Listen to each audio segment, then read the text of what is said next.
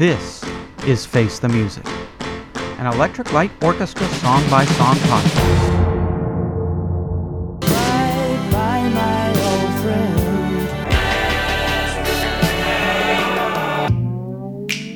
No way out. Afterglow bonus tracks.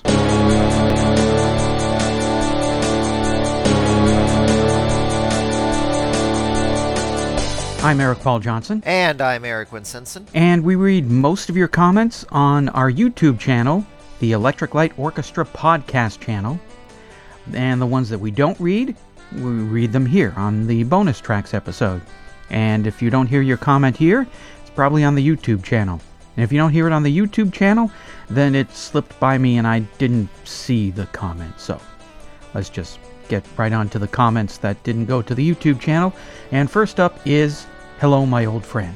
Mike Hudson says, like the rest of you, Afterglow was my first exposure to this song. I was amazed when I heard it. It was more in line with what I expected to hear from ELO.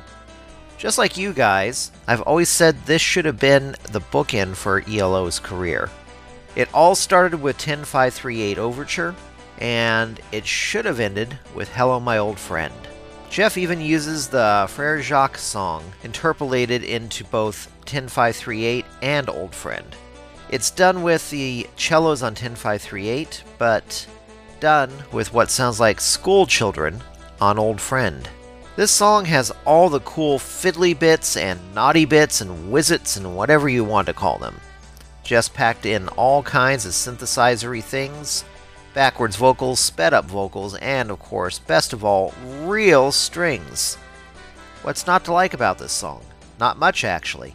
The only real problem I've ever had with this track is the drum machine during the first half that does the little percussive accents. I'd a lot rather have had Bev doing those with real percussion instruments instead.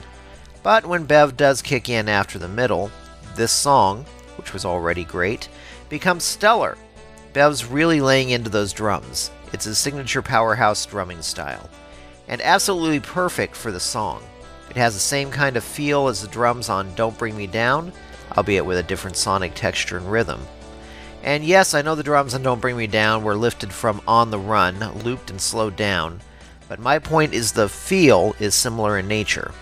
It could even be said that Old Friend's drums even have a similar sound to Bev's drums in Fire on High, without all the flashy drum fills, of course. Because Secret Messages was originally cut down to a single LP, this song has to be laid to the wayside, but I think it should have been retained for the album, even if it did eat up a sizable chunk of real estate on side 2. I'm not sure exactly what I would have omitted to make room for the song, other than Letter from Spain, but I'm sure something could have been worked out. On my perfect single LP of Secret Messages, the songs that would have had to have remained would have been the title track, Danger Ahead, Time After Time, After All, the full version, not the shortened one, and Hello My Old Friend. I've never actually sat down and tried to work out what I would have liked to have had as a single album version of Secret Messages. I like most of the songs quite a bit. As I said, I'd let Letter from Spain go, and probably also Loser Gone Wild. I might even let Rock and Roll is King go too, but I guess because that was a reasonably big single for the band, that might not have been the best choice to let go. And from the leftover songs that didn't make it to the original single album version, I'd have to say that I'd let Buildings Have Eyes and No Way Out go as well. There are other strong songs left over Bluebird, Stranger, Four Little Diamonds, Train of Gold. I agree greatly with Eric Paul that the ending of the double album version should have been segued better with the fade out of Hello My Old Friend. It's too jarring as it is. It would have been a simple matter to do a crossfade and then end of Old Friend and the epilogue, if you wish to call it that, just as it was done with Rock and Roll is King on the single album version. I sometimes wonder if when the double album was being put together a few years ago, if perhaps this wasn't the original intention, and perhaps something happened and the album's release got rushed for whatever reason, and it became an afterthought instead.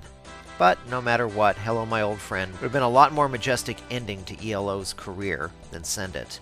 Heck, maybe Jeff should have revived Hello My Old Friend to use as the closing track on Balance of Power.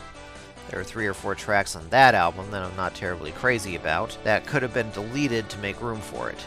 But in all honesty, the record company should have let Jeff do as he originally intended and release Secret Messages as a double album, and let that album have been the closing for ELO's career. The Balance of Power song should have turned up on future Jeff Lynne projects, perhaps as a first solo album before Armchair Theater. Ah, I'm surprised you forgot about Beatles Forever being on there. Well, I'm sure Jeff Lynne would like to forget Beatles forever. As for the Frere Jacques thing, Pam Van Allen thanks you, because, I don't know, a couple months before we hit Hello My Old Friend, she wanted to know information about that.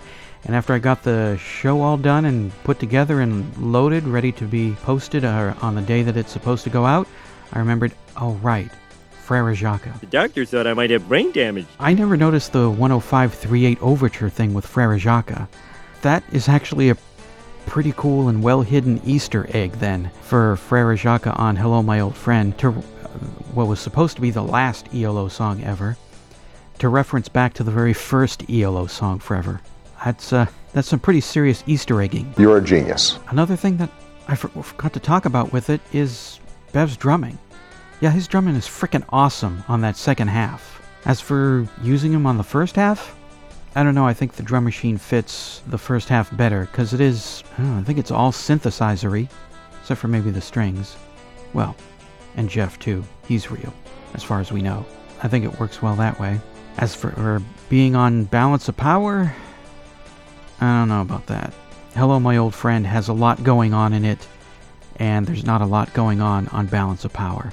Hello, my old friend is a full sound there, and there wasn't much full sound in Balance of Power. This one comes from Cheryl Newman. These guys irritated the hell out of me. They're almost implying he copied the Beatles rather than saying he was greatly influenced by them, as were many other musicians. And to say his lyrics on Hello My Old Friend aren't as poetic as McCartney's is ridiculous. Jeff wasn't writing a fantasy song. He was writing about a real town and his affection for all of its faults and negatives. These guys don't know how B-Ham was in the 50s, 60s, so don't realize just how on point Jeff's lyrics are. When it comes to writing music, he's his own man. He may be influenced, but he's in nobody's shadow. I'd just like to take this opportunity, as usual, to say women are cute when they have opinions. You're a sexist jerk. We've irritated somebody else. We've irritated a new person. This deserves a fanfare. Well, Artie, give him a fanfare.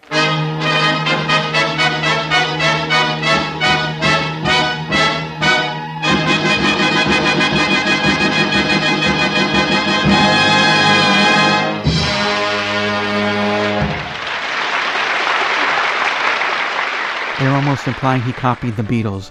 Um, we're not implying. I think it's pretty obvious. Yeah, Jeff copied I Am the Walrus. And not only is that us saying it, and lots of other people who I've seen comments say, Oh, yes, I can't wait till you get to I Am the Wall. I mean, Hello, my old friend. But Jeff Lynne will tell you, Yeah, I copied the Beatles a lot. He'll straight out tell you. There's an interview clip about the Diary of Horace Wimp where the interviewer says, eh, It's very Beatley, isn't it? And Jeff says, Yeah, of course it is. I'd lo- I love the Beatles. I'll borrow from them whenever I can. Diary of Horace Wimp. That's the one that has the most Beatle influence, I suppose, in it. Were you conscious of that? This is your Beatles song on the album? Yeah, I guess so, yeah. It's more just the, the sound of it, really. You know, I'm a Beatles maniac, you know, I'm a biggest fan. Um, I don't feel ashamed to, to say that I'm you know, inspired by that sort of thing. Yeah, and it wasn't supposed to be derisive against him whatsoever. No, absolutely not. It's it's not like he hides the fact. It's not like he's sitting there. It's not like he's Oasis. yeah. Uh, it's not like this is Oasis instead of ELO. It's yeah. I took what I could from the Beatles and was very influenced by the Beatles and basically tried to continue being the Beatles. Yes. yes, yes. John Lennon said, Electric Light Orchestra, and it's a nice group. I call them Son of Beatles, although they're doing things that we never did, obviously. But I remember the statement they made when they first formed was to carry on from where the Beatles left off with Walrus, and they certainly did. and apparently the Beatles loved it for him since they did hire him to produce their new songs in the 90s. Yeah, the only time I've really gotten after Jeff about anything like that is when he's completely copied other songs without admitting to it, like on Showdown. See, that's when that kind of thing bothers me. No, no, man, I'm totally original. Just because it sounds exactly like yesterday, please. Paul McCartney ripped that off from me 30 years before I did it. No, he, he openly admits to it and he'll cop to it and he won't back away from it. And so. And we said And nothing that's but great. part of what made Electric Light Orchestra good was the fact that he was sticking more to the Beatles formula than the ex-Beatles were. yeah, and we said nothing but good things about the song. Even if he did copy I Am the Walrus, which is not a bad thing. By the way, if you ever want to hear another copy of I Am the Walrus, there is Spinal Tap's Rainy Day Sun. There's also Sowing the Seeds of Love by Tears for Fears. But uh, Rainy Day Sun is from their album Break Like the Wind. and it is supposed to be a recording that they made in the 1960s at the same time as Listen to the Flower People. So I think it was supposed to be the flip side of it. And so they did a completely psychedelic Beatles ripoff. Even though Hello My Old Friend is a lot more serious and a lot better. Let's put it that way. Even though Rainy Day Sun, give it a listen, it's hilarious in some cases. Oh, I'm sure it is. the thing about the lyrics aren't as poetic as McCartney's. Well, don't take that out on us. That was a quote from Andrew Whitefield, who has had a lot of stupid things to say about ELO. But for Hello My Old Friend, he heaped nothing but praise on it. Keep on listening, Cheryl. I'm sure we'll do lots of things to irritate you. Irritating people is part of my charm. Forgive the language. He's an asshole. Got a comment here for Mandalay. Mitch Barlogas said, This is blah. There's a much better song with that name. And he referred to a song called Mandalay Again, which is by Elton John and Leon Russell from the album The Union.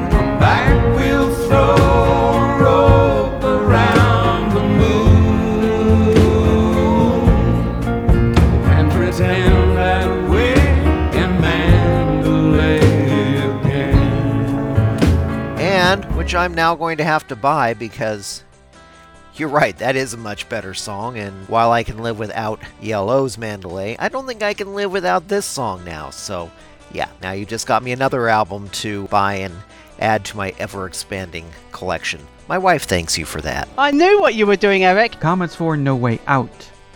Sam DeMilt said, Jeff, creative and unrestrained. And yet another Beatles ref when it comes to keeping all your money in a brown bag. Baby, you're a rich man too. Keep all your money in a big brown bag. She left some money in a paper sack. I never ever noticed that. Probably because I haven't listened to Baby You're a Rich Man much. It's a Beatles song that I never ever liked since I first heard it in February 1984. And so I've always done my best to avoid it. I've heard it maybe four or five times in. How long's it been since 1984? A very long time. So that's why that one blew right by me. And Corey Gomel says, It might be just me, but I think this jazzy bit of 40s torch song would have been a good fit on Long Wave. I know Jeff thinks it's 50s sounding. I say 40s. Heck, what does he know? He's only the musician. And if you ever want to hear Jeff sing uninspired, listen to this chorus. And what is that sound around a minute 26? A growl? A guitar? A mistake he just left in to fix later and couldn't because there was no way to get it out? Oh, I see what you did there. It sounds like he's growling, I'm walking. Yeah, I think it would fit on Longwave. The problem with Longwave was they were all remakes. Were they? Yeah, they were all remakes from Jeff's childhood and spawned certain memories, so. But I can see it fitting there if somebody else had done it. Jeff should have gave the song to me. Nah, it still wouldn't have worked because I have never existed during Jeff Lynne's childhood, so. That uh, ruins the theme of the album. This boy's more mixed up than a feather in a whirlwind. And we got some reviews for our podcast. Vinnie Corbett, he recently discovered the show and he's been going through it episode by episode since the first one. Thank you. He's been making some comments along the way. Here he says, Hey, both Erics. My brother just told me about this podcast and I've been listening as much as possible, trying to get caught up ASAP. I've been a huge ELO fan since I was a young kid in the late 70s. Oh, I was a young kid in the late 70s too. It's around about the time that I got into ELO. Thank you for doing this podcast. Well, you're very welcome, Vinny. Thank you for listening. Definitely. And Rob Evans says, Great podcast. I've finally gotten around to checking it out, and I've listened to probably a dozen episodes so far today. Very well done. Thank you. We're bingeable. I'll take that as a compliment. Well, doesn't that make you feel dandy? How do you do, Mr. Sponsor? How do you do? Here's the time for a commercial for you. We'd be glad to put it in if you'll get up a tin. How do you do, Mr. Sponsor? How do you do? Whoa, sponsor!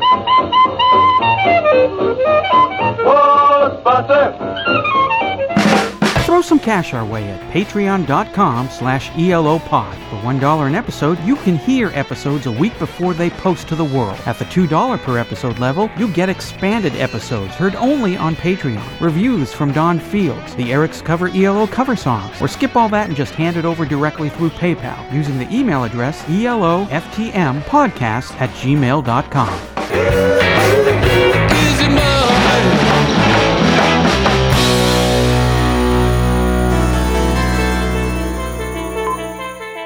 At this point, you've heard everything that was going to be on the Secret Messages double album. So after that, do you think Secret Messages should have been a double album? Not really. I think a few of the tracks from the double album should have been on the single album, and, and some of the other ones left off or just B sides.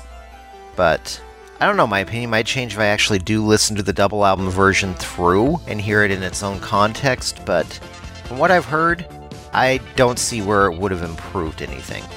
I don't see where it would have made it any worse either, other than maybe just having to spend that much more time listening to it.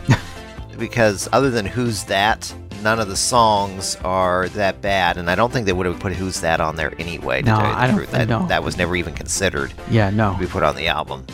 I know it was during the same sessions, but for the stuff that was supposed to be on the album, um, couple of those songs could have improved the single album, and leaving off a couple songs from the single album to replace them with could have improved it. But as a double album, I would have had the same complaints. A lot of the songs were all over the place. There wasn't a cohesive sound, it was just throwing any idea out there just to get it done, it still seems like. Yeah, as an ELO fan, I, in 1983, I think it would have been neat to have the double album. But even with the single album, I've said before what songs I would have chucked from it and replaced it with some of the stuff that did get chucked. It's what somebody once said about double albums. Most double albums are one side too long. And I think Secret Messages would have been the same thing as I think Out of the Blue was one side too long. But Hello, My Old Friend, So Friggin' Awesome is just a song by itself, but also would have been the perfect goodbye from ELO. Just the idea of them coming full circle and returning to Birmingham would have been just that whole concept there would have been perfect. All done. My name's Alan Stair. Who cares? And I'm his wife, Donna Stair. You're not a cop, are you? Join us for the WKRP cast. It's a week by week, episode by episode podcast, giving you a chance to rewatch, review, and re-love WKRP. Tons of trivia, stories, background information, and when possible, interview. Don't miss the WKRP cast. Subscribe now, available every Tuesdays. I'm at WKRP in Cincinnati. Afterglow was a three-disc and or three-cassette box set released on June 15, 1990. The set included a book with notes written by Trouser Press music critic Ira Robbins. It also included a list of all the ELO albums and singles released in America and the UK. Destination Unknown, the British B-side for Calling America, was released as a CD promo single from the box. Good hello, y'all. It's me, Donna, from the Xanadu Preservation Society. Looking back at this 1990 box set, it was very much a product of its time. Compact discs were taking over the format world. The novelty of hearing your old favorite music all over again on a newfangled digital limited disc. Box sets were becoming the rage thanks largely to Bob Dylan's Biograph set, and beyond all of that, Jeff Lynne found his own musical direction outside of ELO through his producing chores that helped him with enough distance to look back without much difficulty. Though, according to an interview piece on Rolling Stone, Jeff requests that none of the Xanadu tracks would be used. The novelty behind this set can clearly be seen in the name of each of the discs E, L, and O. Then there was the selections, a lot of hits, maybe a few album tracks, and the only real surprise here, the seven previously unreleased material from the last two ELO albums, Secret Messages and Balance of Power. Despite that, I was still hoarding my vinyl copies in the face of the populace replacing them with these digital thingies. I was ecstatic that my favorite group was getting the royal treatment from the mainstream in a form of a legit box set. And the small sample of rare tracks was quite the kick as well. Then there was the book that came with it, about the size of a record cover. Liner notes were extensive, and hell, they even mentioned Xanadu in a paragraph. And a major standout, a thorough biography and detailed band members list. The tracks may be lacking in depth, but the book in these lists certainly made this worthwhile at the time, until the next box set 10 years down the road, but that's for another chapter. Oh, yeah, and then Bev Bevan complicating things with his sequel for a band. Heads or tails on that one.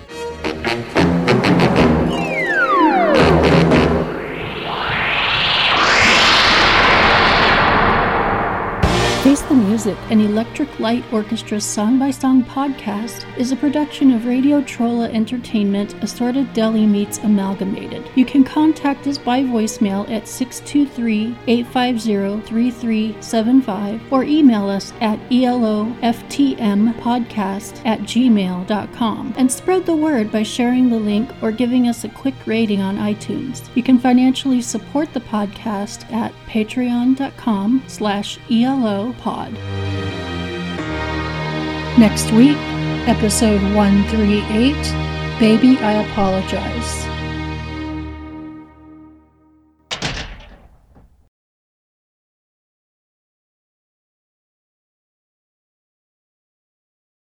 That'll be used for blackmail material.